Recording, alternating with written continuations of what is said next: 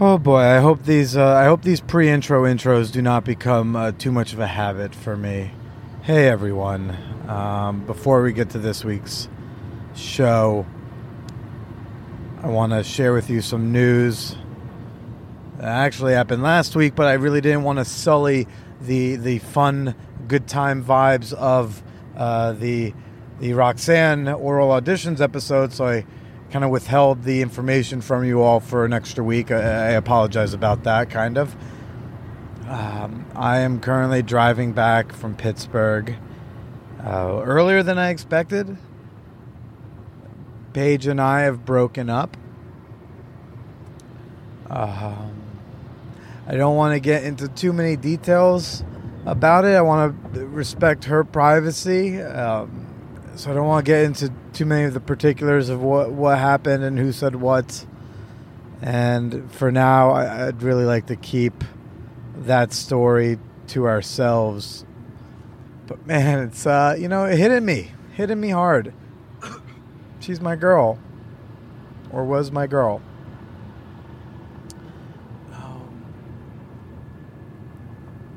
The, breakup, which uh, was a, it was basically it was, a, it was pretty much an all day long breakup. So it's uh, nine forty five at night right now, and I am just emotionally drained. And I thought I'd give you all uh, my last ounces of of feeling before I find myself in a bed and going limp. Um, I don't know. It's um, the issue that that no one's mad at the other one.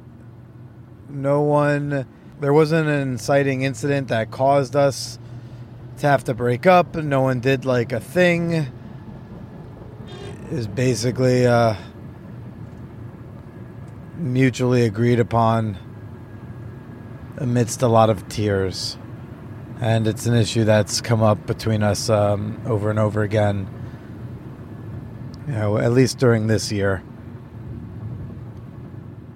I think about non monogamy, polyamory, whatever you want to call it, or whichever one of those things you you fall under. Sometimes I'm still not sure what it is I feel and how I love or how I do or what's real, what's bullshit. I I'm really worried. Like am I am I non-monogamous eh, or do I just want to be able to bang other people um, for because like I'm afraid to commit or sometimes I can't tell like am I being true to myself or am I being selfish? It's like have I have I found this ideology that I can grasp onto as a fantastic excuse to go bang other other people under the the guise of morality? Or is this just truly how I am and, and how I'm more oriented towards a non traditional relationship model? And, and if so, is is that gonna make it is that gonna make it harder for someone to love me? Or am I just a selfish son of a bitch? I really don't know. I don't know. Maybe I'm just maybe I'm just a piece of shit.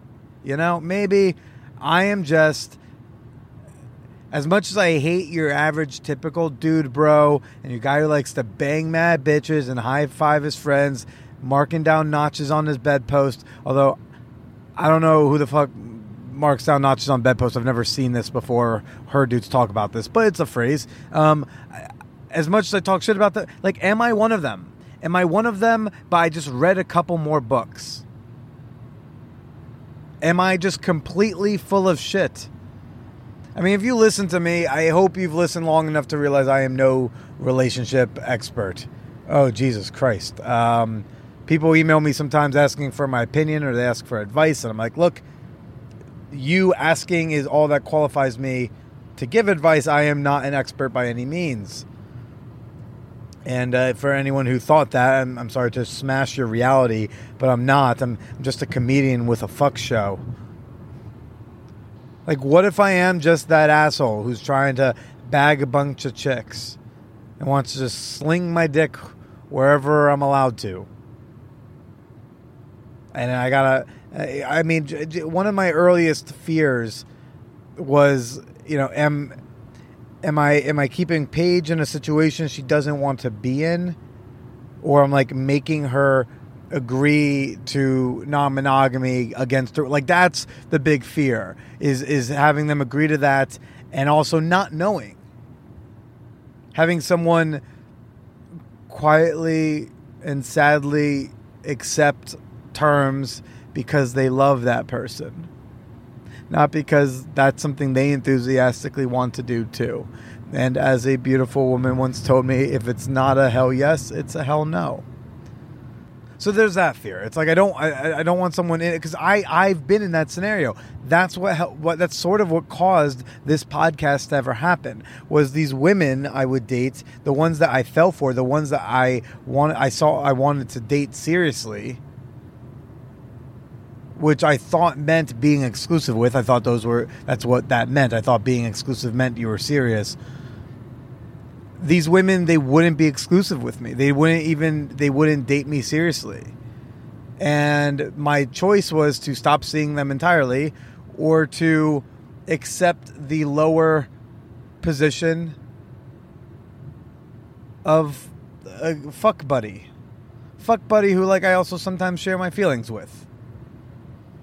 So I never want someone to be in that position. I don't want someone to sadly accept being with me under painful circumstances just because they love me.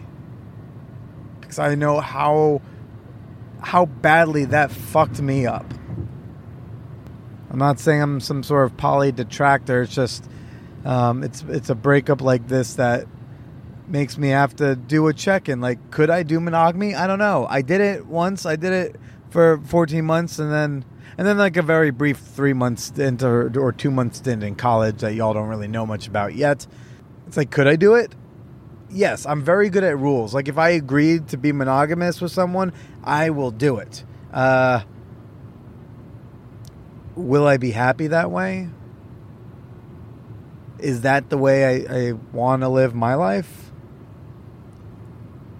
I don't think so. But if it comes at the cost of, of never knowing love, like I've been experiencing for the last 21 months or so, then that's that would be a difficult decision. I, I, I told Paige um, this morning, I told her my biggest fear was not losing her. My biggest fear was her staying in a situation that made her unhappy with me. Eh, but but her not standing up for herself to demand what she wanted or to leave. Uh, that was my big fear. Like I'd be sad. I am sad. I'm sad. I've been crying all day. No longer having her be mine, so to speak. Poly people don't jump on the, the use of language, please and I know I'm gonna experience love again. That's a you know I'm not going to get overly dramatic and be like, oh my god, I don't know. Like, will anyone ever love me ever again? Um, I wonder if I'm gonna get pulled. Nope, that's not a cop. Okay, cool. Last thing I need to do is get pulled over during a breakup day. Um, I, I, know I'll experience love again. I'm not uh, so naive or, or, whatever to think, oh my gosh, my, you know, it's never gonna happen. And I know someone will love me again one day. But I don't know. This is the first time I got to experience uh, like adult love and and someone loving me and I don't know. I I'm worried, you know, like what if no one ever loves me the way this girl loves me? Cuz she loves me a whole lot.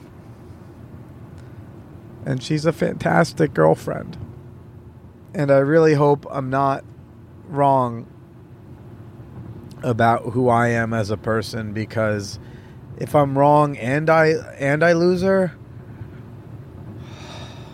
wow. That would doubly suck. So anyways, um no no need to send me breakup presents uh, because when Paige and I had our like 10 day breakup back in March, a lot of you were very kind and mailed me stuff, and that was super nice of you. But I mean, let's just count those as the breakup gifts. No, no need to send more. Um, oh, okay. So, anyways, now you know, and now let's move forward. Okay, uh, we're gonna have a good show with whoever is on the podcast this week. I have no idea yet because I have not recorded it yet. Um, but I'm sure it's a fantastic episode, and I hope you all enjoy it. And I'm gonna cut to the commercial break. And then when we come back, I'm going to do an intro in the then present, which is my future, where I will hopefully be uh, a bit more over it, less crying, um, less devastated, uh, and and have a good show. So uh, you know, look, I um, I thank you as always for downloading. Thank you for tuning in to me every week, and I I love you all. I love you all, except Todd a little bit because he voted for Trump. But otherwise, I love you all so much. Thanks for listening. Now let's get to the show. Welcome to the Man Whore Podcast.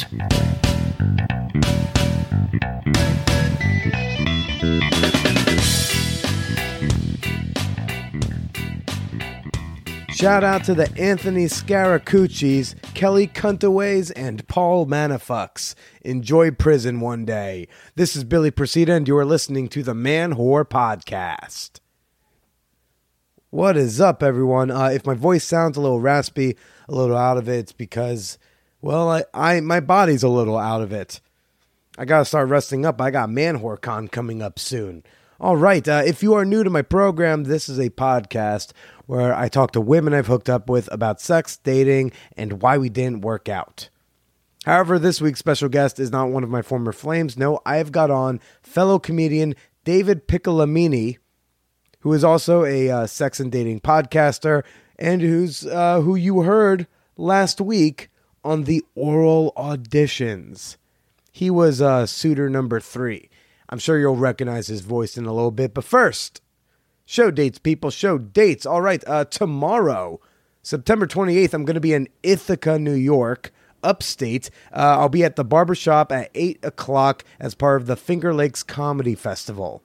Then, obviously, the big important date, October 8th, is the Man Whore Podcast live show at the People's Improv Theater here in New York City. Tickets are available at manwhorepod.com slash live. Makes for a great date night. and It's going to be me and four of my exes on stage getting into the dirty deets about us, our sex lives, and why we didn't work out.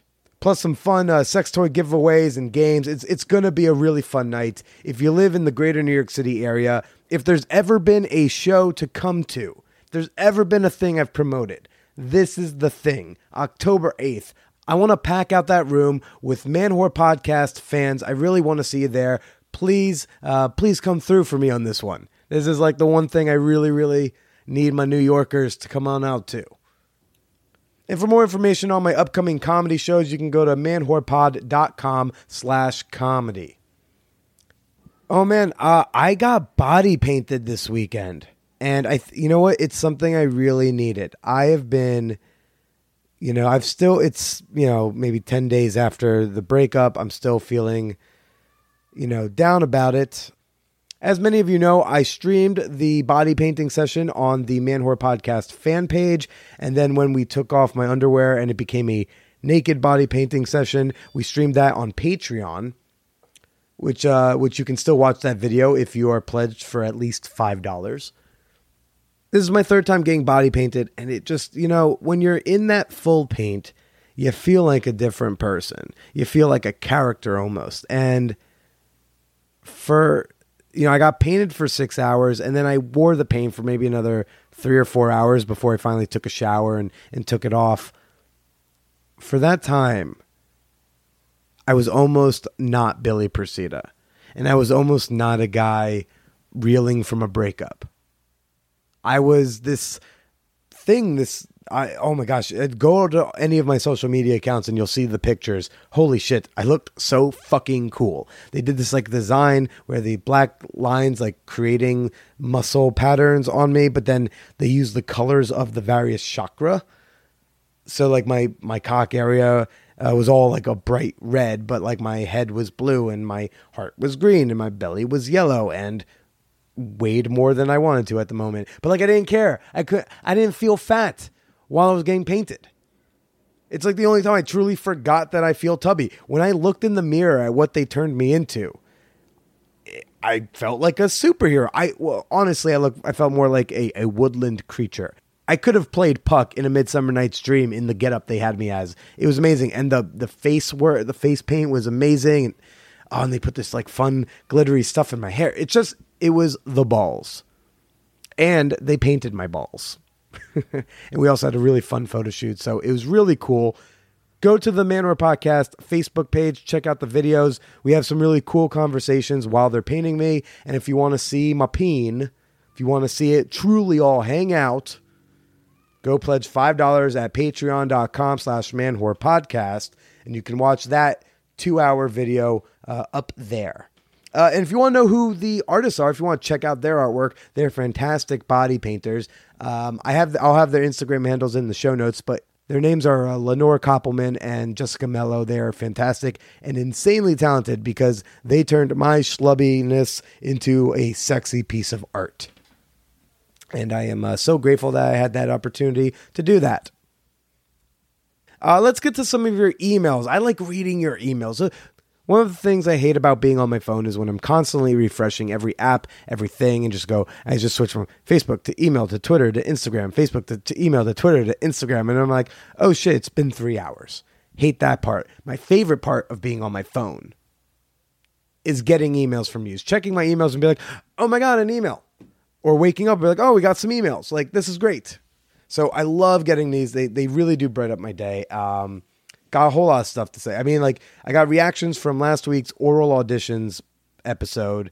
Like I got this email just like three hours ago. Uh, and the the subject line is "Your show fucking rocks," and it says. My girlfriend and I randomly discovered your podcast and listened to your oral sex audition episode on a long drive. we laughed so fucking hard. Big fans now. Uh, signed Kyla and Jola. And Thank you, Carla and Jola, for writing in because that was re- that you know makes me feel all nice and special and warm and fuzzy. So uh, this email did not make me feel warm and fuzzy at first, but before you get super angry at the guy, he redeems himself. The subject line is Team BJ2. This guy Matthew writes, uh, where were you in the porno? I literally did not see you. Also, how come you never posed nude? This is, by the way, after I've been, I don't even know, for weeks telling people that I was going to stream myself naked getting body painted, literally posing nude.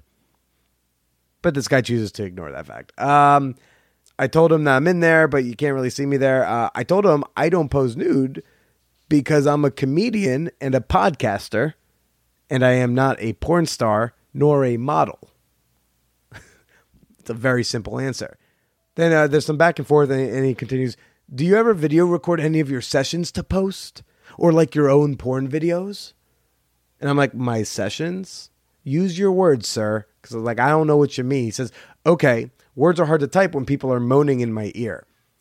So, do you ever record yourself with cameras when jerking off or having sex or getting blowjobs to share or post? And then I repeated to him, No, I am not a porn star. I'm a comedian and podcaster. Now, I'm going to I'm going to redeem this guy and say he pledged $10 on Patreon after I called him out on his bullshit. So, we're not going to be mad at this guy. But I want to point out that this is not the first time this type of behavior has happened. And it's not only men. I've had people say like, "Hey, why don't you pose nude? Why where can I see you naked?" But there, it's like I'm not. That's not what I do. I am a podcaster. I talk about sex. I have some fun sex, but I am not a porn star. And this is one of the emails I sent to the guy in our in our many back and forth. I said, I would say this: if you said that to a female comedian podcaster, "Hey, do you ever pose naked?" How would that play out? Is that appropriate? I was polite in the beginning and saying there's an opportunity to see me naked on the body painting live stream on Patreon. But to ask a non porn star entertainer if they post some free porn, it's just not appropriate. And it's not appropriate because that's not what I do. To reach out to a porn star, say, hey, where can I see you naked? They can give you links. They'll be like, yeah, here you go. And then you can say, do you ever post free porn? And they can say, some will say no, and some will say, you can see some on Twitter. But that's because that's what they do. That's not what I do. Just keep that in mind, everybody. Now, this next part, these next emails, these are multiple emails from different people in an insane movie esque connection that I am just fucking in love with. Okay. This adventure starts on Reddit, where I posted the link to the uh, the oral sex auditions podcast from last week, episode 180. Right, I get a message from some random guy. Uh, it's titled "If you do this in L.A." The message says, "I'm very game, not a sex god, but I've been called a pussy wizard." Now, my initial reaction is similar to the guy we just talked about, Matt, where this is an unsolicited asking for me to do help them with some sort of sexual favor. So I just I was like, "Excuse me, uh, but did I put an ad out to do this in LA?" He's like, "No, I don't think you did." I'm like, "Great, cool." Because like, if I didn't put an ad out in LA, it means I'm not doing it in LA. And if I do one in LA, you will see a post for it, and that is the time to apply. Not to ask me to set you up with with a woman to eat out for no reason. I then separately, unrelated, get an email from a woman named, uh, we're going to call her Anonymous as fuck. She writes, uh, the subject line is the oral sex auditions. She writes, Dear man whore, I just listened to the oral sex auditions and I was compelled to write to you. Number one, loved the podcast, so thank you. Number two, and the reason I'm writing, should you do this in Los Angeles, I have a man I would like to recommend. My friends and I nickname him the Pussy Wizard for obvious reasons. Would be happy to enlighten you more should this be something you want to entertain. I would even suggest having this one guy pair up with five different women to see if they all have a mind blowing experience. Your newest fan, Anonymous uh, AF. One of the things I responded to her, I'm not going to read all the emails uh, from the back and forth, but I said, uh, I have a very odd feeling that your friend already messaged me on Reddit. Uh, but by the way, I've thought about doing the reverse, you know, having one man eat out five different women and having them compare. But uh, in my mind, I always assumed it would be me acting as the tongue in question. It is my podcast, after all. um, so she emails me recommending this Pussy Wizard. So then I go back to Pussy Wizard on on Reddit and I say, "Hey, do you have a friend named Emily?" He's like, "I do indeed. We were chatting about your show this morning, and uh, we had met via Tinder on a pussy eating specific profile." The profile came out of encouragement from another one of my lady friends. I was like, "Holy shit! Your friend emailed me to recommend you to me for other women." So that was wild. Uh, and then again, separately from all of this, a, a, a second woman emailed me. Subject line Love the oral sex auditions. She says, uh, Hey, Billy, I just listened to the new episode yesterday and it was my absolute favorite ever. Just like Roxanne, I'm not having satisfying sex, although, unlike Roxanne, I have zero options. Haven't ever really had any frustrating. So when I tapped into this episode, I lost my mind. It was a fantastic idea on your part. I've already told three friends that somebody better figure something out for me so I can live my best life for at least a night. I also loved, loved that you included the audio so hot. That was actually my favorite part. Can you come to Los Angeles and do this too? Thanks for a great episode, Crystal. Whoa, Los Angeles? Need someone to eat her out? Separately from that, Los Angeles wants to eat people out. Third person corroborating the pussy wizardness of this guy. I mean, I think we have a match. Look, I did not get into uh, the the sex podcasting game to play matchmaker. However, this seemed like an obvious fit. So after asking each, uh, te- uh, making each of the two people aware that something was going on, um, I asked if they wanted me to connect them. So I did. So I, I told them, uh, look, this guy's been accused of being a pussy wizard. I say drop him in your snatch, and if he floats, he's a witch. And I told him to be nice because apparently she has allegedly zero options in the second biggest city in the country. So I don't know what that's about, but should they bang each other out, I uh, I will be getting a story back. I will be getting a report, and I will certainly share that with you people. So look at that, the Man Whore podcast, matching tongues with twats. Wonderful, wonderful work. We're do we're just doing the Lord's work here at the Man Whore podcast. No big deal. oh man. Uh, let's see. We're gonna we're gonna skip that because look, the intro is already getting plenty long. I do want to give uh, an oral sex auditions update. If you remember from last week's episode, Roxanne wanted to meet four of the five guys. Uh, three of those four guys wanted to meet up with her, so I gave her their contact info. Chris, remember the guy who he was last? He didn't actually go down on her because they just ended up talking and talking and talking, and they really hit it off personality wise. So they met up, uh, I believe, and just, you know, nothing really happened again. She said that she just did not feel some sort of sexual chemistry.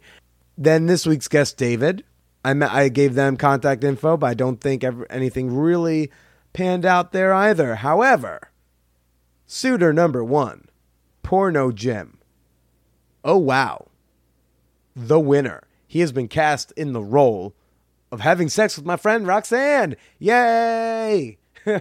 um, and I ended up recording a bonus episode with Porno Jim for my $5 and up members on Patreon. Uh, that episode will come out tomorrow. But right now, I wanted to give y'all a little teaser, a little taste, a little more of me with Porno Jim talking a little bit about uh, about him and Roxanne. Uh, I've been trying to keep track. I actually have been with 151 women now, and uh, That's- so All sex acts or ju- or penis and vagina or what?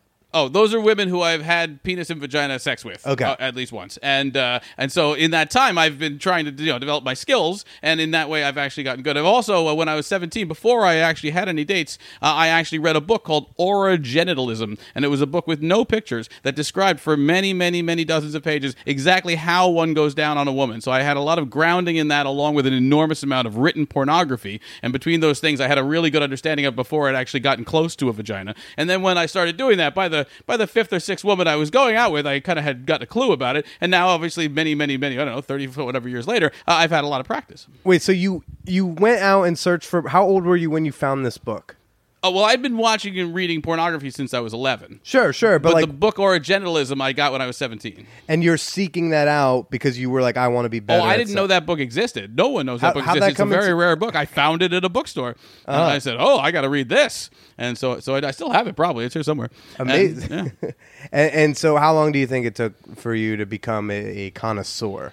Well, a connoisseur is someone who appreciates the good and qualities things that's approached to him. Look, like, don't you know, fact check my so, So vocab. I, can, so, I, so, so I, I wouldn't say I'm a connoisseur of vaginas. I find the ones that like me and I like them back. But the fact is, how did I get to be skilled at this particular thing? That Mm. I decided early on that I was not cute enough or interesting enough or rich enough to not be good in bed. So I was going to be good at that. Plus, I really wanted people to have sex with me forever. And I'd been hearing how people who get married in long term relationships stop having sex. And I was like, well, they won't want to stop having sex with me if I'm good at it. gonna be real good. So, so I decided to get good Well, at it. 'em. And this is way before I was porno Jim. That didn't happen until almost 20 years ago. But uh, but by then I was starting to go and date a lot of people. And I would date three, four people at a time. And sometimes it would get serious and sometimes it wouldn't. But I was always dating a lot of people. And that eventually led to me understanding that I was polyamorous. I was interested in having multiple relationships. And if you have multiple relationships, you got to be good at sex because otherwise, why do they keep dating you? Yeah, you don't want to disappoint multiple women at once. That's what I'm saying. Most have of us four or just- five women piss at you at the same time. That's too much pressure on my brain. Amazing, amazing. Um, and so, so at Roxanne's place, you know, what were your feelings going into it? Because you had never done anything like this before, right? No, I never actually met anybody uh, blind and then just had sex with. I'd met people been at to- sex parties where I didn't know them, and so I just met them at a sex party. But even there, you get to talk for five minutes, you meet their husband, you do basic things like that. Here, I was just literally going to a room where I'd never seen a picture or any understanding of what this woman looked like. I didn't know what she was going to like, and like I mentioned on the podcast, if she's not finding me attractive, it doesn't matter how good I am; it's not going to work, right? You so, really, you don't you think there's no such thing as uh, as some sort of magic finger click that's gonna make it not matter what you look like? I guess I don't. I'm not that good. You know, I'm, I'm, I'm not. I'm not magic. I'm just skilled. I don't know. And- Roxanne described you as pretty magical. Well, for Roxanne, my stuff really worked because she finds me attractive, so it worked out really nicely. But if I happen to have, I don't know, let's say she didn't like beards, and uh. sh I, you have a beard, and I don't have a beard. If she didn't like beards and I had one, that would be it. Or quite the opposite. If she really liked beards and I didn't have one, my whole experience wouldn't have been the same for her. But it worked mm. out really nicely. And like I said, we've still been dating, so she still finds me attractive. Yeah, yeah. Yeah. So if you would like to hear the entire half hour bonus episode with Porno Jim, head on over to patreon.com slash manwhore podcast and pledge at least $5. That will give you access not only to that bonus episode, which comes out tomorrow, but it will give you access to dozens and dozens of additional bonus episodes. Now for this week's guest, David Piccolomini. Uh, this is a really fun one. Oh, David and I just really hit it off. Uh, maybe we should date. Who knows? Probably not. It's he likes he likes cosmic encounters or something, and it's a, just a really bad board game.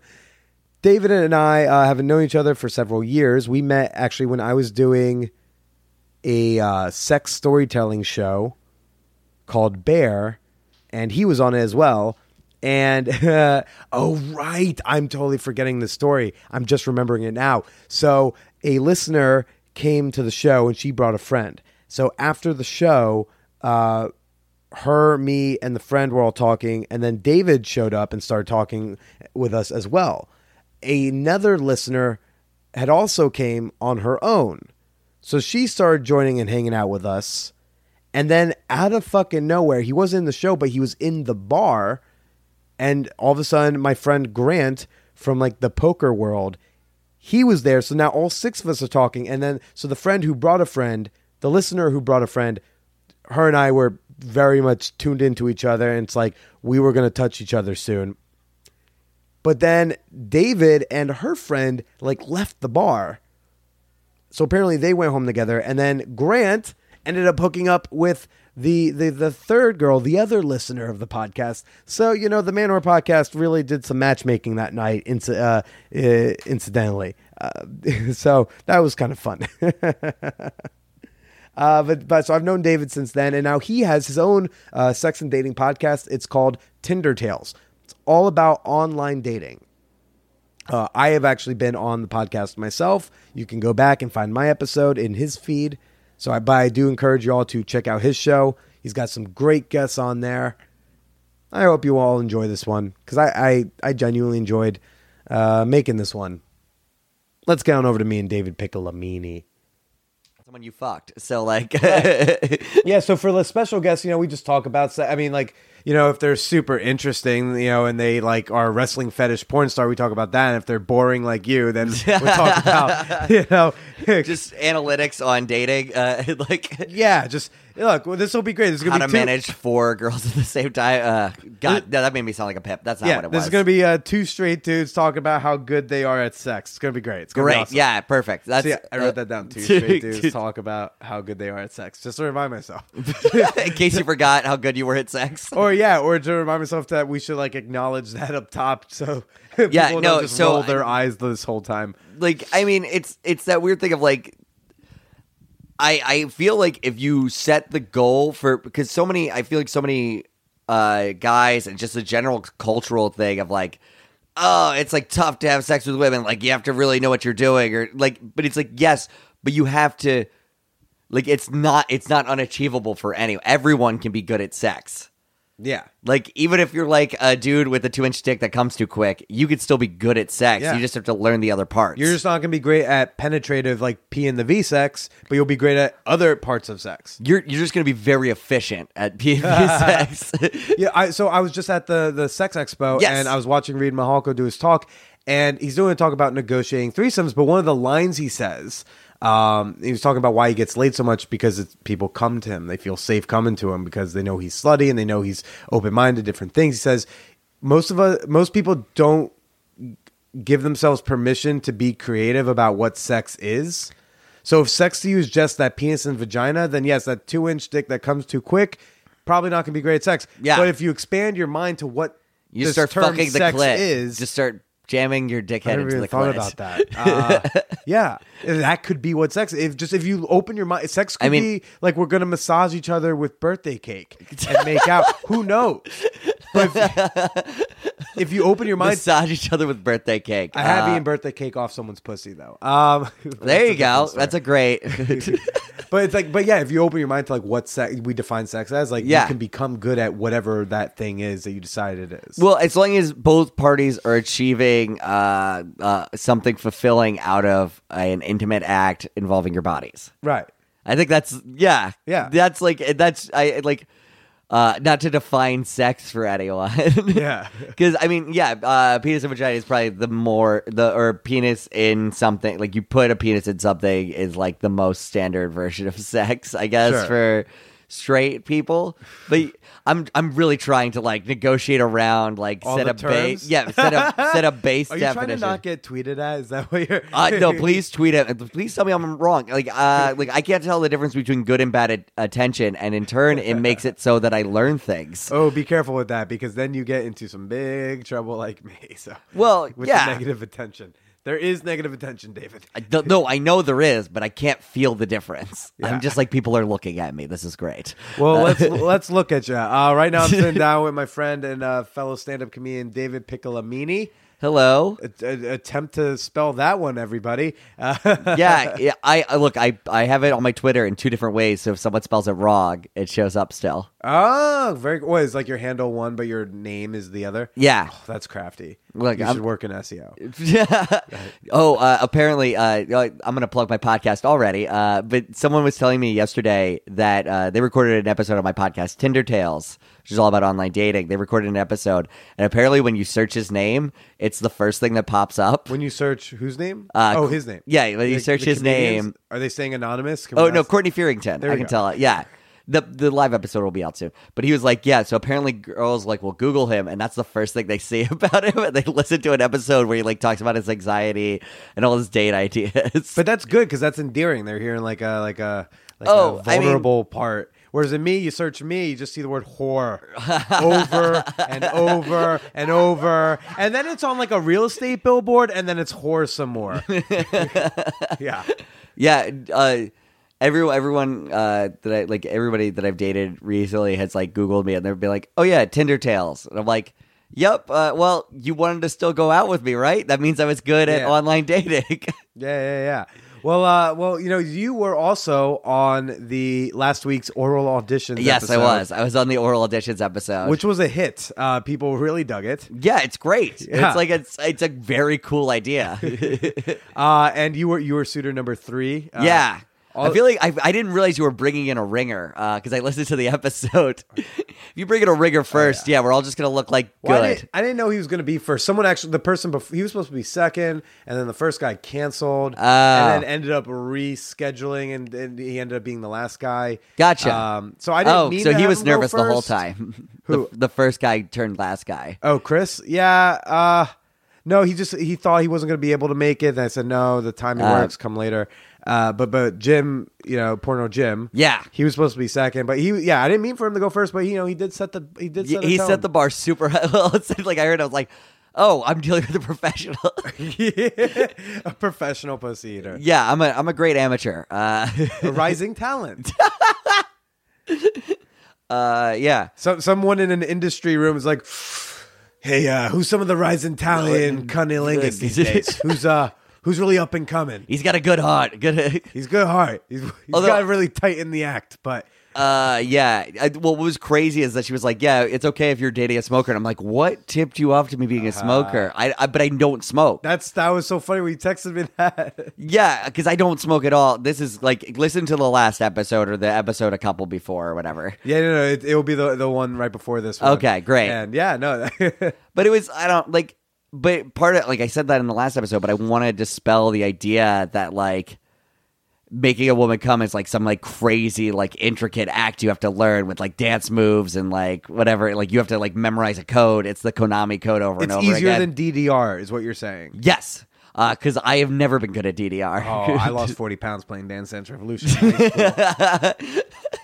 in high school. that and like starving myself. But like, I like to think it was the Dance Dance it was the Revolution. DD. I'm just picturing like gothy, little gothy you, and just being like, What makes you think I was gothy? you're playing a lot of DDR. I was playing DDR because I was a loser. I was not gothy. I sorry, those were the same people at my high school. Uh, but sorry, you were saying you wanted to dispel the myth. Oh, that, so like because it's that thing of like if you listen and especially like uh, uh, Roxanne uh, in the last episode, she was very much like, "Hey, do this, do this," and it's like, cool. If you tell me to do that, you then you do that, and it's great. yeah, And it's it, like people know how to get themselves off. So they've been doing it for a long time. yeah, that's amazing. So where, so something you touched on was that like you were young and you wanted to be good at sex because you were like a smaller guy. uh, it's, it's not Right. even it's not even like a dick thing. It's literally like a. Uh, no, no, not dick smaller. I mean, you but were like your oh, I was of well, so, stature. uh, you were a throughout smaller man. high school. uh, yeah, I grew up uh, homeschool co-op Baptist. Whoa, Yeah, wait, what? like like uh, I went to a homeschool. Or so I was homeschooled two days a week, and then I went You know to what's a funny is I know what two of those three things are. Baptist and homeschool Yeah, what the I still don't Co-op. understand- Yeah, I still don't understand what a co-op. co-op, I'll is. explain. Don't worry. It's it's an insanity thing. It's a cult. Uh, so I go um to so I would go to I would be home two days a week, and I would go to a Baptist church three days a week, where other people's moms would teach all the kids. Okay. like my like my mom taught like the four year olds uh and then like i was taught by like a spanish teacher who was like someone else's mom. Madre. it was like yeah thank you uh, I'm so broken inside. madre you know like spanish uh yeah so i got taught in the and it was like in it, like it was in like looking back at it it's insanity what it was it was just like this thing like we uh, like the way I learned about what a blowjob was is because Bill Clinton got one and he's a bad guy. like that's like that's all I knew about it, and it was just like, oh, you can't get those, especially not outside of marriage. Right. It was oh, it was real gross. And then I went to a public high school, but I was four seven and like seventy pounds. So I became like just like a desexualized like thing that just is there. You were an appendix in like any friend circle. yeah, uh, I, I I eventually just Were like you funny? Were you the funny guy? no, uh, I was What I was, was your worth? Annoying. What value did you get, provide to the youths? Nothing. Nothing? Uh, okay, What so I went. I went. Uh, like I went to like I hung out originally with the stoners, who I didn't even realize were stoners at the time. They were I the just- ones who let you hang out. Yeah, they but they felt so bad. They I was so weird and like innocent. They wouldn't let me get high with them. Ah, yeah, They were just like, I can't let like this like boy child get high. right. The sixteen-year-old's like, we can't let this bright-eyed fifteen-year-old get high. Come on, But I we looked gotta like be responsible juniors. I looked like an eight year old, and that was the problem. okay, okay. Yeah, I look. I was so like four seven. I was like a tiny. Like people thought I was someone else's kid. that just was there, Right. Like a teacher's kid that didn't start school on time. Uh-huh. And that kind of carried with me, and I was also weird, so I didn't know how to like be like, nah, I fuck ladies. Uh, but you didn't. no. I didn't. Right. No, but I didn't know how to like like. I feel like high school is just posturing. You're all just everybody at high school is just like, oh yeah, I know what vaginas are. I'm ready. Vaginas. I'm ready for that. Like I feel like that's all it is. Yeah. high school. It's just a bunch of people. Like no one, no one's good at, at sex in high school. No. or if they are, they they probably were abused. Uh, oh no! Oh no! what you've never, you've never sex with someone where you're like, oh, you probably had a rough family upbringing. Yeah, yeah. Uh, wait, so why did so you had this theory where you were like, if I get good at sex, Oh, so yeah, right. That was the whole point of that. So I was like completely desexualized throughout high school and into college. Like I got a, like I started like doing a little bit of stuff. Like 19 was when I first had sex, but then that was with a girlfriend, and then we broke up. And I'm like, well, I'm like weird and like awkward, and like people aren't gonna and like not like super handsome. So if people want to are gonna want to fuck me again, like I have to be really good at this. right? So I kind of made it like a mission. I was like, yeah, just get good at sex. There's no reason not to. Uh-huh. You treat it like a skill, and it, you can do it.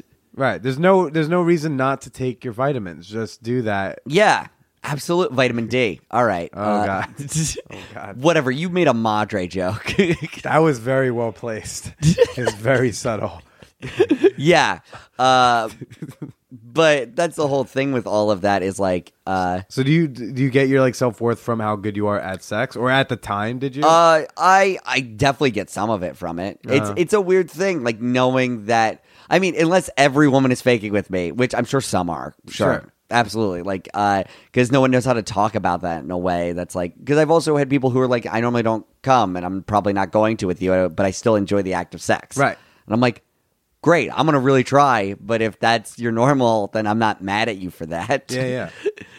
But some I don't know. Like sometimes I have to if they don't do that for me, I almost have to like open. I have to almost uh like um like build the space for them to be able to say that. I have to be like, hey, by the way, like I just have to, don't fake. Like, come on. I, I almost tell them, don't do that. It's fine. I'm not. My ego's not gonna be broken. I don't do it that like that just now. No, I that mean- would be weird if you're like, by the way, if you fake, you have to tell me. That's just, it's like being a cop. You have to tell me. yeah, no, but like I, I like to try to let them know that like my ego's not gonna be damaged if they don't come. Exactly. And if they don't come, it's also fine. I don't like they may think it's fine, but I I want them to know I think it's fine too. And that the only thing that's not fine if like it's just not fun or it doesn't feel good, in which case Yeah. they should tell me. Absolutely. I I mean, sometimes, like, it. I fake sometimes. Like, I'm just like, have you faked? I've faked on rare occasions. Every, like, sometimes it's just like, I'm, I'm I ha- hard, but I'm not going to get there. I'm not mentally in the right space.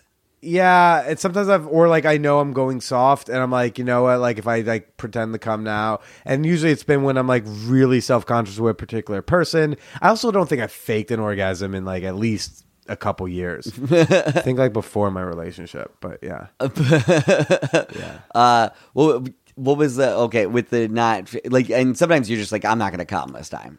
no. Usually, like if I'm gonna if I fake it, it's usually because like it was like I was get I was start I was not gonna be able to maintain the erection. So I was like, oh, but if I go if I came, then it's cool to go soft. That's fair. But no, that's I like get it. 24, 25 year old thinking. Now I'm like such a mature 28 year old. Um, excuse you. know Uh, what's- so you know now I know how to say I'm good. You know Uh, what's funny? I've definitely faked in both directions. Where uh, I had a condom on, that no, believe it, like, and Right. I, I came too early, and I was Yeah. like, "Sex is not done," and then I just kind of pushed through it. but you know you're not supposed to do that, right? That makes the condom less effective. real, I did not know. I that. uh, is- the no big deal, everyone. Uh, I was I've been featured twice on uh, Savage Lovecast, um, anonymously, not I, with no Okay. name. Uh, but I had called in and I had asked a question because a lot of times he'll say, you know, about the effective and it's like 99% effective when used properly. You'd always throw in that caveat when used correctly. And I was like, all right, I think I know what using correctly means. Can you give us examples of what using a condom incorrectly means? Because I don't, I'm not sure.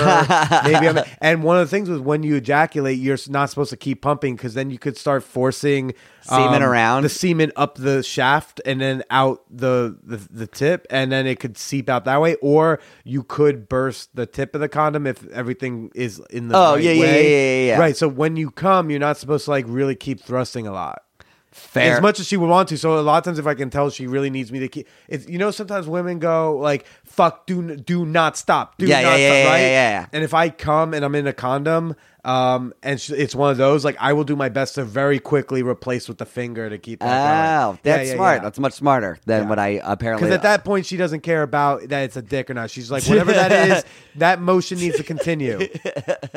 keep pressing in this way. Yeah, Yeah, yeah, yeah, and keep like thrusting. Yeah, Because I've definitely like I've came and then kept fucking and then not good, not good idea. Now I know that. Now Now, you I know. know. Now you Uh, know. but then I'll have to fake afterwards. Yes, you got to forget.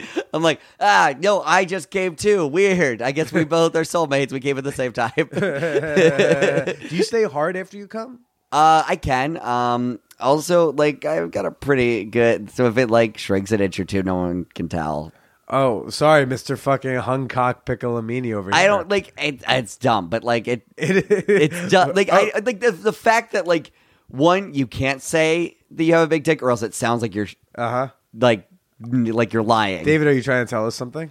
but you, you, but but also like who gives a fuck like I, there are plenty of people like Uh, Clearly, you give a fuck. You still haven't said anything. Oh no, I have a big dick. I have an eight inch There we dick. go. I don't care. Uh, I just don't like. I hate the whole thing of like that. It's like attached to some point of pride Uh-huh. because it's But like you're but you are proud of it. Like you don't like that it's attached to pride as a concept, but like you specifically are proud. I yeah. What I See? course- Oh, then like there you it's go. dumb. It's dumb. It's dumb. You Oh, it's hundred percent dumb. That's that's the point. But also, you could do like I assume like with angles and positions, it doesn't matter how big your dick is. Mm-hmm. I, I don't know. You're right. I don't know. I'm coming from big dick privilege right now. big dick privilege. That's going in the notebook. big dick. Priv- might that might be the title. Big dick Oh, privilege. Great. Uh, that's what I need. You know what? I did need this face associated with big dick privilege. Yeah, yeah. really. Just I just like the idea of guys being like, you need to check your privilege. Not all of us can reach that spot. Someone today, I was in one of the workshops at the Sex Expo was about fat sex, and like I thought it was a great thing. It was That's- Lo- yeah, super fascinating. Laura Delarado, I think her name is. I may have fucked that up, but uh, but but someone asked in the audience a question. and She said the phrase "thin privilege." I was like, oh, okay, now you lost me. I'm this hyphenate, priv- this adjective hyphenate privilege craze sometimes goes like really like okay like fine but also like really you know like I totally. I every mean, new phrase every new term well, it's it's acknowledged. Like I mean, cue eye rolls from my audience. like I sh- like by all intents and purposes, I should be fat. Like there's nothing about me that's like like putting myself like if my because you eat like shit. Yeah, I You eat like exercise? shit. I don't exercise. So can I resent you? Do am I allowed to hate you? Is- yeah, sure. Okay, but awesome. uh, look, this is me acknowledging my thin privilege right now, and you hate me over it, and uh, you're wrong again. So there. I, I, SJW logic for you. Hello. Uh, but yeah, so like, I mean, by all like, I should be gross. Uh, there's like that, that was mean. Uh, when when did you realize you had a big dick? uh, it was it was like after like four or five girls went whoa Okay. because I'm like a small body, so even like Right. a An a- average dick would look big on you. yes, Yeah. but like a larger like it was literally one of those things where they were just like what like it's like not like There's also, and that actually the same exact reaction comes when it's a very tall man with a very very small dick. Uh, Yeah, they're same like, reaction. They go, what? yeah, exactly. Yeah. So it's that weird thing. So they were. oh, oh, It was just like, but I don't know. I've had sex with enough people that it's like you can get a sample size. Sure. I mean, uh, I did get one time for Christmas last year. A girl uh, took uh, a text. She sent a love letter text to my dick, and I was like, "I'm getting this framed as a joke." Uh, but then she took that text and the text of me saying I'm getting this framed, uh, and printed it out and framed it and gave it to me for Christmas. Nice. I like that. So like I like at a certain point it's like not it's not like listen fellas, I'm the best. It's like I just have a bigger one. Uh huh. Uh huh. Okay. And where where do you uh, lack in in life? Now that Lack we all life? Now that we Uh, all dislike you. uh, yeah, great. Uh, I, I chronically, uh, I'm very depressed. Uh, I Good. good, yeah, Good. I, like I deal with that all the time. Uh, I'm pretty like I'm pretty ang- like part of the reason I liked online dating so much is because I never learned how to like approach people well, like in high school or college. Like I just didn't learn how to do that. So like uh, I've I have a lot of social anxiety all the time. Um, Do you get that? Does that carry over to sex bar? Do, do you go to sex parties or no? I haven't been. No, okay. Because I get because the social anxiety that like I also have, say at a normal party, hundred percent crosses over to the sex party. Um, and it's, and that's has like you nothing- can't get us drunk. It has nothing to do with the sex part. Is just the these Like, are people. I fuck. Are you I don't care if it's Dungeons me? and Ju- Dungeons and Dragons or or an orgy. I'm gonna be nervous. That's a group of people that I'm not all best friends with. Yeah, exactly. It's that weird thing where you're like, I would imagine in orgy. I'd be like, I don't know if it, like I'm still sitting there on my phone, like I don't know where to put it in Oh, I my have, to. I have to put my phone in the bag, otherwise I will. Because the one time I did keep my phone on me, I, w- I did find myself every once in a while going on my phone like, no, f- Bill, you're at a fucking orgy. You're at a You have- sex party. At minimum, you have porn, live porn all around you. How dare you take your phone out to check Twitter? you have no new notifications. Stop pretending. they, I'm surprised they let you keep your phones and like, because They they're they say no uh, no taking pictures and whatnot. Well, obviously. even if it's of yourself, they're like just don't take pictures. Yeah. So, but you don't see a lot of phones out at the at least at Hacienda. I don't see a lot of phones out. I, uh, no, it's just, it's someone with like a belt, like they're naked except for a belt and their holster with their phone in it. burner belts, yeah. I mean, those are common. The burner belts. Really? So when I do see phones, I mean, that's not weird to be there. They'll have a phone, they have lube, they have condoms, they have gloves. uh, one girl has balloons. What? She's big on balloons. She's, she's a balloon gal. Shout outs to Balloon Girl. We like balloon gal. Um, she's good people. Uh, but yeah, yeah, yeah. That's awesome. Uh, so, so you so did yeah, the oral. I, was mean, gonna say- also I'm a huge nerd and like just a weird person who like. Uh, I realized recently I've sent. Uh, I'm. I never send a dick pic unasked for. Like I'm very big. Like Uh-huh. I'm. I have no problem with them. But if you want to see it, just ask. Sure. Uh, hear that? Tweet at me. Uh, no, but uh, but I will unprompted send a bunch of board game pictures to people. I, I said uh, unsolicited board game pics, which is just to show off my massive throbbing board game collection of like 40 games. Ugh. And who's that's what- turned. who's turned on right now? I think that's way grosser. Ugh. Whatever. You play Settlers of Catan like an amateur. whatever. I'm stepping my game up to play Risk. Oh, I've never played before, but I know. But I know I'm gonna win. Risk is not great either. No? but- no. It's a bunch of dice. Oh well, you want me to play that fucking weird space game that took up three hours? I'll never get back. Cosmic Encounter was great. I was with James Ruin. Adomian. What do you? Yeah, and J- James Adomian also didn't like it. James Adomian had the courage to leave. That's fair. And that was the only moment when I also felt like I could leave because, like, well, the guy who's been on Comedy Central uh, kicked it in after an hour and a half, and then and then I was like. I'll never get that. That ruined that Thanksgiving for me. Oh, it I did not at the ruin cre- that I showed up at the Creek and the Cave, which is a comedy place community in, in the city, and they had like this, they closed the place down, and have a big Thanksgiving Day party, and Yeah. I wasn't talking to my family, so I went there. And I was like, okay, I'll go see comics. I'll be like around people. And you got me. Oh, we're gonna play game. I was like, oh, great. How long? You were, I was like a half hour. He's like, yeah, an hour tops. Fucking like almost three hours later. I forget Still that if you play. playing. I forget if you play with people who aren't good, it takes longer. Or yeah, it's a complicated, weird fucking. What what's the board? Give it a shot. What's the Cosmic? Encounter. It's one of the best games of all time. It's not one of the It best is. games. It's of a all time. hundred percent. Not even close. It's been Uh, around since the seventies. It's That doesn't make it good. No, Uh, but it's outlasted- Racism has been around longer, and it's worse. yeah. Risk has been around longer and it's worse, but also like that's that's uh Saying it's been around since the seventies doesn't make it great. no, but it it well, Roger no, Stone's has been Roger Stone's been around since the seventies, and look what he did. Yeah, but so was I don't know someone good. Uh, Gandhi was around in the seventies, right? No, when he got it, when was Gandhi alive? Gandhi was like the imperial age, like back when we had like empires. Yeah, that's fair. That was like back like before World War One. was he before? Yeah, because like he was part of like the resistance that helped the English like not make India a colony. yeah, you're right. That makes sense. Uh, okay, fact proven. Uh, I'm sure other good people are alive yeah, in the so that- and, then- and so like three hours later, I the place is packed. They have football on. I go in and play this game in this like office, and then three hours later, I think somebody won or we all quit. I think- won, Oh yeah, you won. Oh. and then I go out and like there's maybe twelve people in the whole place, and the football's over. I was pretty drunk at that and, point. Uh, and my Thanksgiving was ruined.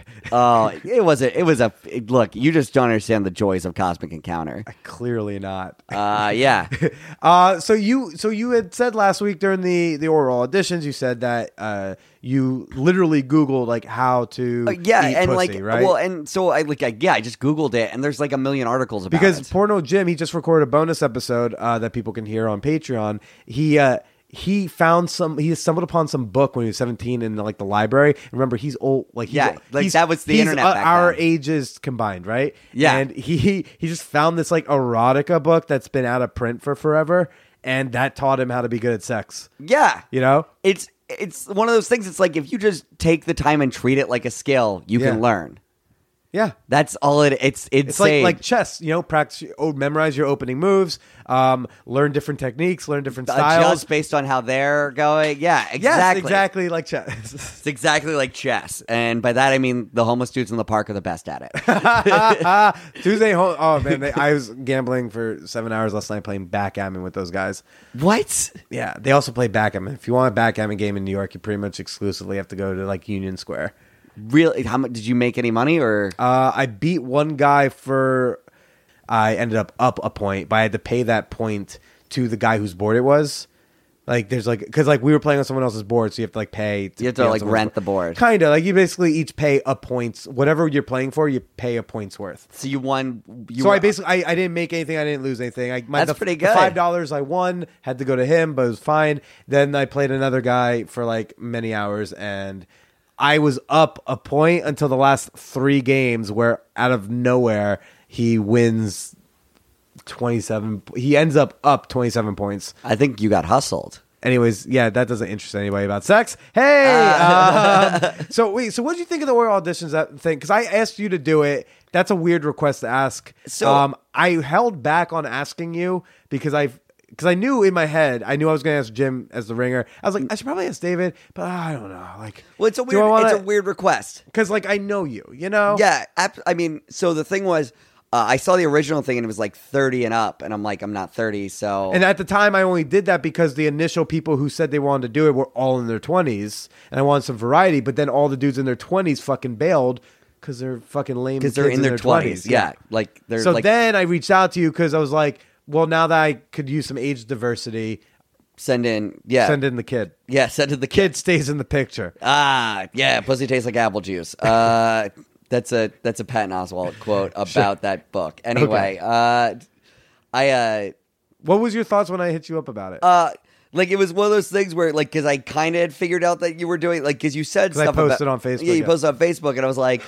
Honestly, uh, my first response, my first thought was just like, "All right, it's good that my brand works." Uh, like, I, I come off like I'm sex positive. I want like I, I really like fucking on a first date just because it's like, well, let's learn if we actually are into each other. If it's not just like, because I feel like as a dude, like a lot of times, like you'll have sex and you'll just be like, I came and now I know exactly how I feel about a person like whether it's good or bad like sometimes you realize how much you like a person after like after you come you realize how much you like a person as a dude or or something you said after you come you become super truthful and honest which i heard uh Yeah. it wasn't it didn't make the podcast but No, when i was editing the moans that phone was in there to record. Yeah. and so it has the entire encounter It has the whole thing, yeah. including like your little bit of small talk but i i told everyone we're not going to use any small talk from i inside the room. that. Yeah but, i literally did say that. I was like if you ever want a guy they're most honest make him come. And i was thinking like why is that not an interrogation tactic why is that not cia level interrogation like you just have like a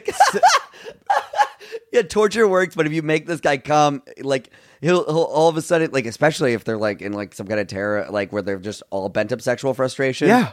uh, yeah, any terrorist, uh, no matter religion, like white guy terrorism in the U.S., a lot of it, no one's ever been like, you know what, I'm getting laid too much. This has to stop. And gun, brings out a gun. Yeah, you know, and send so send send them some some sex workers. Let's get these girls some work, some legalized work. Yeah. uh, let them do some good for their country as well. I mean, Uh, yeah, if you like, uh, like if you got someone like who was a like a criminal guy and you had like you had he had sex like three times a week, all of a sudden he's gonna tell that girl a lot of things he's not supposed he'll to tell. her. brag. Uh, but yeah, I th- that should be a new interrogation tactic. Uh, yeah, look, CIA, hire me. Yeah. I'm very bookable in Yeah, the CIA. I'm bookable. I've got avails. Except for this one night, I have a check spot I really want to do. Yeah, I got a check spot at Broadway I have to do, but otherwise, Uh, yeah, and so and so when you showed up to the apartment, was there any like? it was it was really nice. Like I don't know, I don't go up to Harlem or not Harlem, the Bronx, Bronx, very yeah. and it was like it was a great apartment. It was just this cool little. Although it's so funny the amount that New York apartments look like they're like like The Shining on the outside, like they have like like that weird dilapidated feel everywhere, like in a murder scene, and then you open up the door and every apartment's nice. Yeah. It's just the hallways are such garbage. Oh, definitely, definitely. But like, was it weird to like know that like I was sitting there outside? No, I You- don't think about it. Like No? when I'm when I'm like especially it's like Billy's cool. He knows what's going on. He's got an intern. She knows what's going on. uh the only moment where it was a little uh, strange was when I walked out and there was another dude there, and, then And I was you like, knew him. "What? No, I didn't know him." Oh, you didn't know? Oh, you two didn't know each other because you're both comics. Yeah, I found that out. Yeah. But uh, there, believe it or not, there's like thousands of us. Uh, so it was that I went in and I was just like, like, oh, your turn. Uh, Right.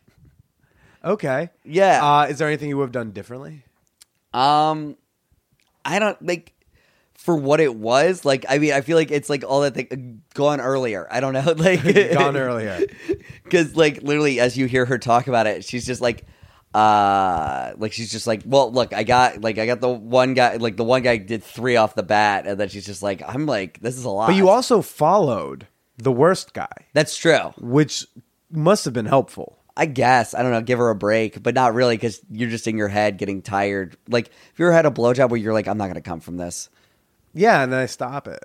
right. But also, I wasn't like mandated to keep getting it. For a yeah that's what i'm saying. Like so it's like an exhausting thing and it's like i i like i don't know I feel like it's on the other side. It's such a like with guys coming and whatever. It's like, oh, it's easy. You just guys will come at a moment's notice, whatever. So it's like if you tell someone they're not gonna do it, they're like, I didn't do the easiest thing. Uh, like I've had people like like I've had people be like, I'm not gonna come. Then They just start trying harder, and I'm like, this is it. That's, not- not what I meant.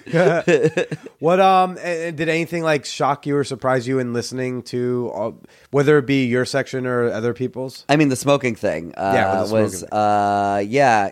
I think, I mean, that was the weirdest part. Also, it's just like a thing of like, um, because she was like, "Oh, I told him to do it," and I was like, "I think I'm doing." that." She kept saying right there, so I was like, "I think I'm doing that." Yeah, yeah.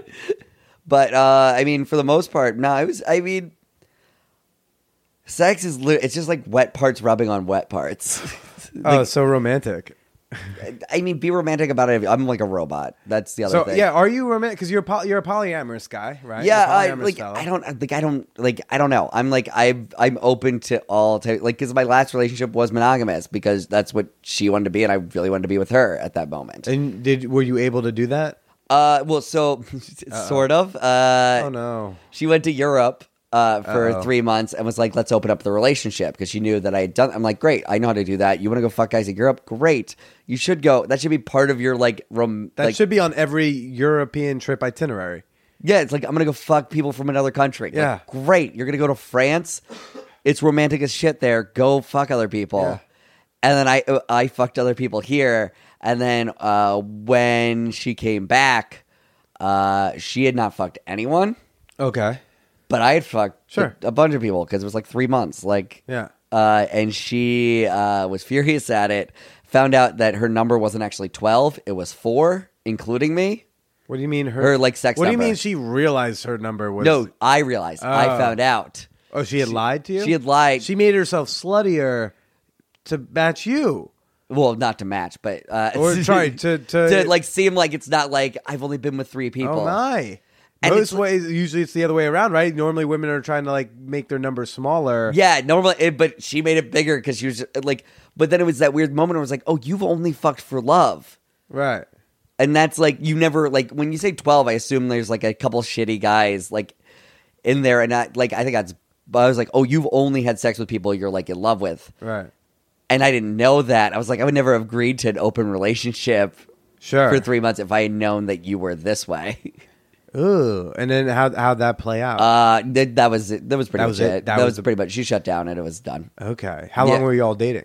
Like, uh, I at that point it was like nine months, six nine months, Sure. Sure. or it was like six months of dating, and then she went, and then it was like nine total. So so you're capable of monogamy.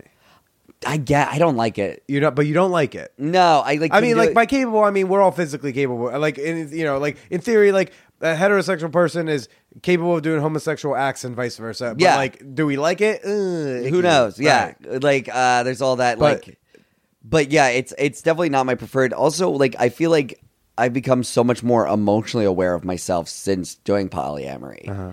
Like you start expanding, you start learning, you start growing. My first uh, polyamorous relationship was started off as a hookup with this. Uh, fr- I I larped for a while. Oh yeah, you fucking That like look live shit- action role play. Hey oh, pussies are wet. Uh, they should be because LARPing's great. Uh, no, that's where I learned how to get laid. That's where I started getting laid was LARP events because it was a different place where I was at the top twenty five percent of the bottom twenty five percent of social people.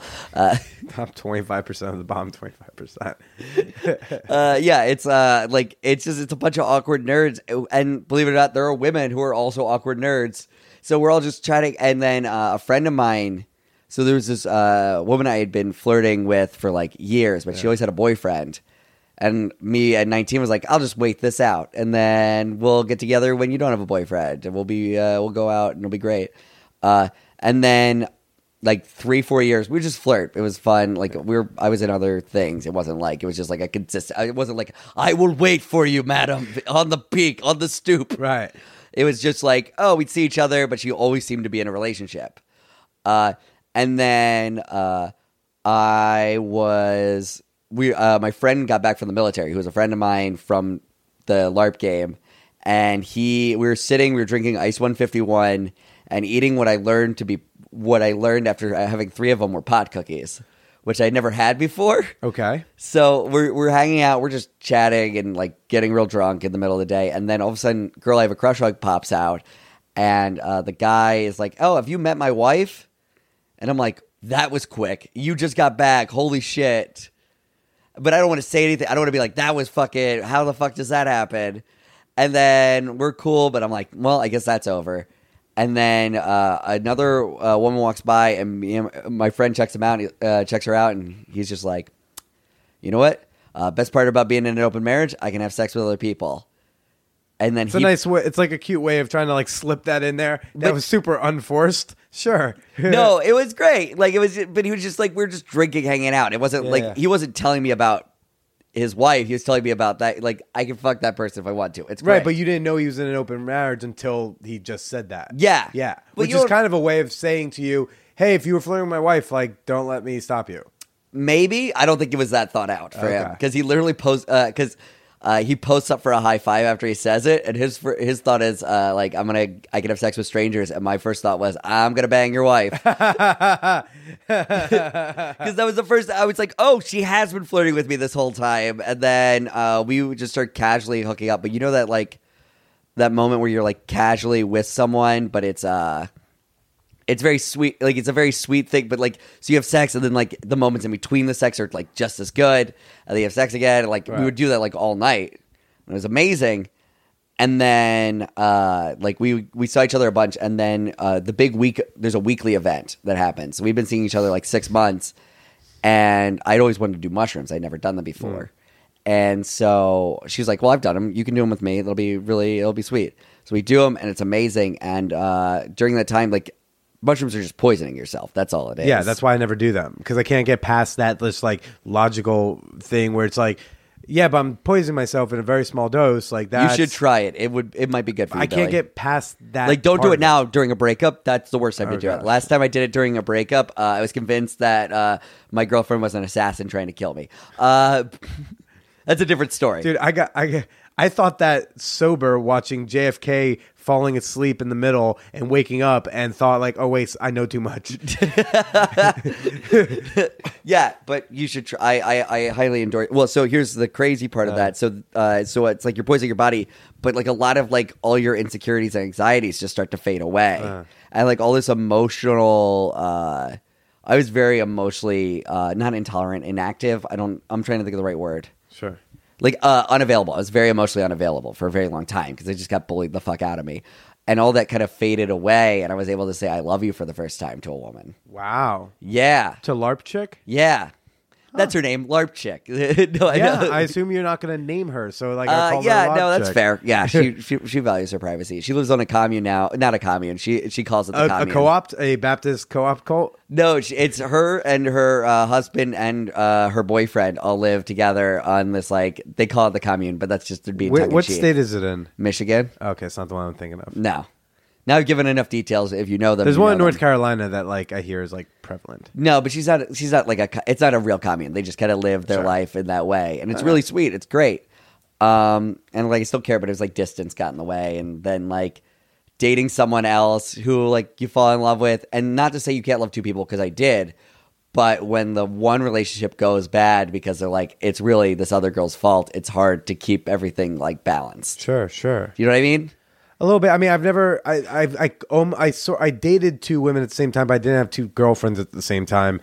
And uh, as I would I would soon learn that that was the beginning of the the the, the downfall. Well, Um, it's, uh, they met because I was like, "You guys, I love you, and I love you. What could go wrong?" And uh, it turns out, if someone's new to polyamory, a lot can go wrong. and even and, and and even if they're not new to polyamory, like you know, p- people keep going like, uh, how do you not get jealous? It's like polyamorous people get jealous sometimes. But it's all processing But because pro- jealousy's insecurity may manifesting. True, and it's just about how you deal with it. And you know, we're all prone to being human and making mistakes, and you know, Oh, maybe not doing the process properly. So I just wanted to say when you said like, if someone's new to poly, it's going to go wrong, and if they're not new to poly, oh, then it'll be great because Oh, but it could, yeah, it could also Yeah. go wrong. Yeah, Yeah, yeah, especially if it, not everybody's on the same level, or but it's all like I mean, jealousy is all just managing insecurity. That's what I had to learn so much of. Like, uh, like there have been women who are like, "Fine, I'll go fuck someone else," and I'm like, like as like a way to like make me jealous. and be like, that's not going to work on me. Yeah, it turns I'm out- just be happy for you. Like, great, I'm glad you could do that. I practice compersion. yeah. Time for the fan whore appreciation moment. Oh, yeah. This is the part of the podcast where I like to thank some of the members of my fan whore community on Patreon. If you don't know what Patreon is, well, you're missing out. It's a great, fantastic way to support me and the work that I'm doing with this podcast. And some of these people supporting me right now are Daisy R, who's a, who's a from what I can tell by the way she does puns in her Twitter handle is a very T person. Get it? Not because she does kink and she's making knots with the ropes. thank you so much for your pledge, darling. Um, also, thank you to a man I like to call Big Dick Derek in Philadelphia. And I call him that because of that. Uh, you know what I mean.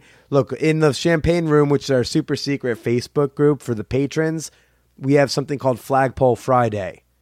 It's the only post I try to actively avoid each week, but sometimes it pops up. And the thing I've learned about Derek is the man is packing. Thanks, buddy, for pledging and I guess sharing your cock with the world. Thank you to Charles A. Holy shit, I am so uh, excited to meet you and your wife at ManwhoreCon. It's going to be so much fun. Uh, thank you for being so incredibly generous and supportive, and for your like exceptionally good taste in pens. Finally, uh, shout out and thank you to the new guy, Clint W. Man, thank you for your pledge. Thank you for supporting independent content creators. And you too can join the club for as little as $1 per month. For that dollar, not only are you supporting me, but you also get access to bonus episodes of the Man Whore podcast and our super secret Facebook group, The Champagne Room. Become a member today by visiting patreon.com slash manwhorepodcast. That's Patreon, P-A-T-R-E-O-N dot com slash manwhorepodcast. Now let's get back to me and David Piccolomini. that that's not how you say his say his name. It's it's David Piccolomini. You have you have a podcast called Tinder Tales. Tinder Tales, yeah, all about online dating. but you know, from a from a straight white dude, do we need another sex podcast with another one of you, us, me? Uh, she's all right. Uh, this got this got uh, this got very uh, indicative real quick. I kid. no, I I know, but it's it. Well, the thing is, like, there's no online dating podcast. True. There's sex podcasts that have online that will talk about online dating because Right. it's impossible to ignore at this point.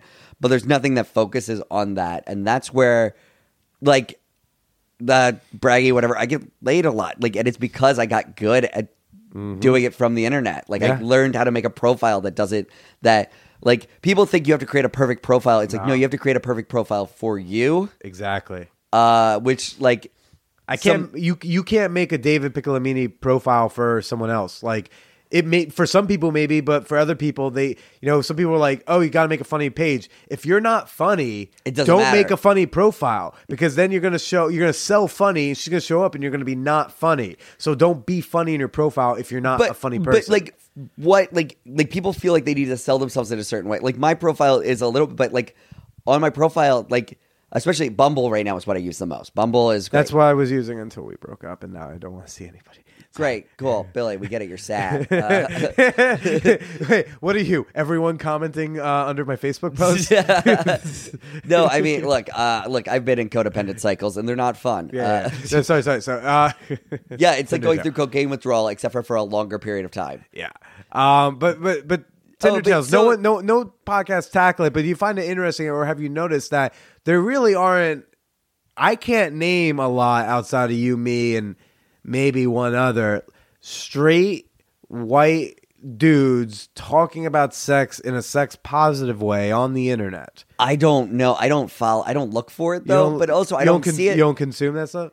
Well, I I listen to some of it. Uh, I mean, like actually, there's a like I listen to mostly like comedy podcasts and stuff. Okay. And then like I listen to some stuff and I read a lot of art because like I'm now friends with like sex therapists and like people Right. who are like sex writers and stuff. Like uh like shout out to Gigi Engle. She's super great as a Oh yeah, I follow her on Twitter. She's great. Yeah, she's amazing. And so she posts all sorts of stuff. So I always keep current. I keep reading about the stuff. But a lot of times with podcasts, I want something I can kind of turn my head off and laugh at. I need to do more of that, but I keep getting caught up in the fucking world that we're in. Yeah, Um, that's but- fair. But, I find it interesting because, like, the sex world, like, guys who look or like us are typically on like, "Here's how to get laid" podcasts, right? But, Oh, like, yeah, yeah, yeah, yeah. That's not what either of us do. no, well, you know, I, I mean, is- mine's partially, but our, it's ours have the like outcome of that. Like, you can learn that from us, but I don't feel like that's the purpose. no, you know mine, what I mean? mine's mine's like uh, I like part. I mean, part of mine is like I I think women make better guests on my podcast. Sure. In general, because they have more experience with like the weirder dating stuff. Because like a lot of times, guys don't even re- they're so inside their head they don't even realize they're fucking up. Because they're just like, what? I just did what I always do that works three percent of the time. and but they've sent that out to the other ninety percent, seven percent of women are like, this is horrible. Yeah. who would do something like this? But you're not like a pickup artist or anything. no, God, no, absolutely not. Right. But in, did you fall down that rabbit hole at all in your youth because you were this googly trying to be good with Uh, women guy? I mean, in my you like okay, so here's what I'll say. Because Uh, if you search how do I be good with women, Yeah, pickup pickup artist artists will show up. So the thing people don't understand about the game is it's done by a guy who's not a pickup artist. Right, right, right. He was just like He was just a weird. He was a nerdy guy who went into the world, got in too deep, and then got out of it. The beginning of the book is literally the pickup artist who he admires. Yeah. is a guy who's like threatening to kill himself because he's so deeply depressed and upset. Right. Because there's nothing in it. I feel like pickup artists like they have good some good advice if you just want to learn how to be a more engaging speaker and learn how to talk to people in an engaging way. I'm not talking about negging. I'm talking about other things. Uh, like like just like the best ways to make eye contact and like just like stuff like that where it's like hey make sure when you're saying certain things you're making eye contact Yeah. otherwise it'll come off as disingenuous it's basic social psychology stuff Yeah. but also they always forget the last key part in any pickup art. It's always like, okay, do this, do this, do this. But also remember that like she's a person. And they always they always forget to add that part, and that's the most important part. Exactly. Is like also you're talking to human beings with thoughts and feelings who like are like care about things. And so if you just try and like be like, oh, I'm gonna fuck like it doesn't do anything for you. Like you, you just I feel like you need to get laid, like you need to have sex with like 30 different people and then you just realize none of that work. You're just like, "Oh, now it's empty." Right. I feel because like uh, for dudes, I don't know. Like I threw out a number like 30, but like once you hit a certain point, you just start realizing like, "Oh, this is fun, but like if I if it sucks being around that person all the other time, then we shouldn't be it doesn't matter." About that kind of stuff, I don't know. I, I'm like I'm a weird romantic. Uh, I'm A robot. Yeah. yeah, I'm a, I'm a romantic robot. Like I'm very pragmatic. I'm like, if one equals one, then it is love. What uh, what's something interesting you've learned from doing Tinder Tales? oh man, uh, I mean, just like I feel like like we we everybody knows it, but the amount of like people who are just awful at online dating is insane. Like it's just it's amazing. Like that you just like they exist all the time everywhere, and they just have no idea how to use it. Um, I learned a lot about like all the different types of dating apps. Uh, because it's like if you've got a thing, there's someone else who has that thing, and there might be a website about it. Right. I did a game on the live episode I just did yesterday, uh, where I, I made up like twelve. Da- I made up six dating sites, and I had six real ones. And you had to guess which one was the real one. Oh, I love that. What were- uh what should I ask like for one or two of the fake ones or one or two of the real ones? Or I should can they give you. I give you. Uh, you should just can- listen to yeah, the- but like, uh, like, there was one that was a matchup of it was a, uh, it was like diaperpersonals.com. Oh gosh. uh, diapermates.com. That's what it was. Or uh, uh, HIV okay with me.com. Take a guess. Uh the diaper babies is fake. Nope. Other way. You thought HIV okay with me is real? I was kind of hoping so. I don't know. yeah, but like we play games like that, and like so you learn like it's just so much deeper in that. And I my I mean, like I'm sure if I listened to the first couple episodes of me doing the podcast, I'd be like, wow, you had a lot to learn. Right. but now like that I've done so much like of it, like there's so many stuff. Like always be asking questions. That's like because that's. Uh, I mean, that's just in general. People want to talk about themselves. Yeah, that's like what being a good podcast. just ask them a bunch of questions and let them talk. Yeah. I'm I'm learning how to do it. Uh Yeah. although like my guests are like 50-50 because sometimes like they just they're like I don't know how to talk on a microphone. I'm like okay, I'm gonna carry the weight here. Oh, I've done that. Yeah. And then other times they're great at it, but I just like interrupt them because I'm an ass. Yeah. Uh, Listen, I don't think my what- voice is being heard. yeah, yeah. Whose fucking show is this? uh, but I have over the years learned to like you know shut up a little bit. Yeah, you just yeah, you kind of relax into it. If they if they're enthused about something, you could you can tell that kind of stuff. Or like if they're about to cry, Billy, maybe don't fucking say something dumb in the middle. Let them have their emotional moment. Uh, that happened once. That was like an, an early episode. She was like episode 14. She's like starting to tear up, and I forget. I said something. It wasn't like dumb. I don't think I was trying to be funny, but like I interrupted what was clearly her starting to like a very personal moment. yeah, and it was and like I Oh. was listening to it while I was editing, just shouting into the ether.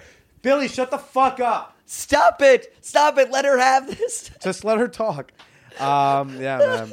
Well, well, Dave, thanks for coming on. This is great. Thank you, uh, man. Yeah, you got you came on twice in one month or twice. Great. Yeah, Look, uh, you know, Fantastic. like if I can, I try and come twice. Uh, nice.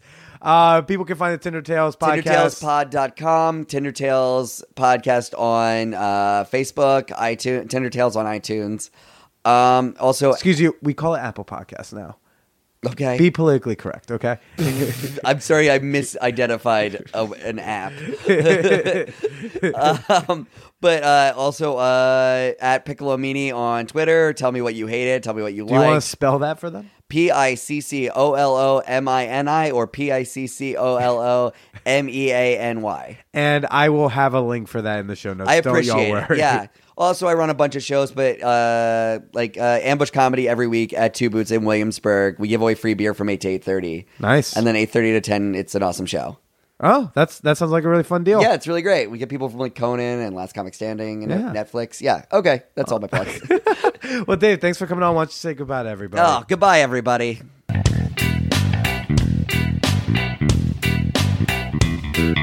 Oh, that was a really fun one. Definitely check out David's podcast, Tinder Tales, uh, on Apple Podcasts or wherever you like to listen to this show. Uh, and if you want a good episode to start with, you can always start with mine. Uh, October, I'm, I'm not going to go through the usual plugs that I do at the end of every episode because ManwhoreCon is fast approaching, and I really want to see some of you there. Uh, we've got a great group of listeners coming on out. It's going to be a party, and you're going to want to be a part of it. Take another look at your finances. Take another look at your paid uh, time off of work. Take another look at your vacation schedule. And if you can, decide to make a trip to New York City for a fun weekend with yours truly. Tickets to ManwhoreCon are still available at manwhorepod.com slash tickets. We got a lot of fun stuff coming up. Uh, the slate is finally full. We know what we're doing. It's going to be a blast. If you can't make the whole weekend, but you can come down for a day, October 8th, I really, really want to see y'all pack out the People's Improv Theater for Man Whore Podcast live. Okay? This is my first time doing a live podcast. I could really use your support, uh, really more than anything else I've ever asked you to do. So please uh, tell your friends, bring a bring a group of people. It's gonna be a fun time. It's gonna be sex toy giveaways. You're gonna see me embarrass myself with four of my exes, uh, and we're gonna also do something I like to call the Motor Bunny Challenge, which I can't tell you about until you get to the show. Tickets for just the live podcast are available at manwhorepod.com slash live. If you are attending ManwhoreCon, guess what? Your weekend pass includes admission to the live show. Uh, and all those people who attend the live podcast get a complimentary glass of wine from our sponsor at Winc. Just to tell you a couple things about Winc, Winc is a wine subscription company. Uh, you take a little test online, and based off of your answers, they they pair and match you with wines, which is perfect for a guy like me because I don't know shit about wine. I know I like drinking wine, but like I don't know anything about them. I don't know how to pick wine.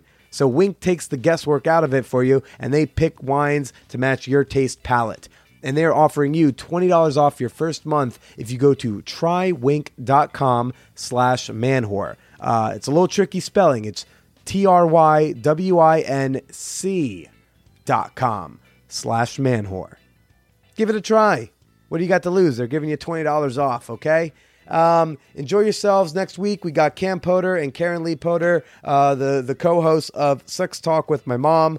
This week I've got Ithaca and Chocolate and Getting Over My Ex. And uh, but for you all, I'm sure you got fun things planned. So do them and stay slutty.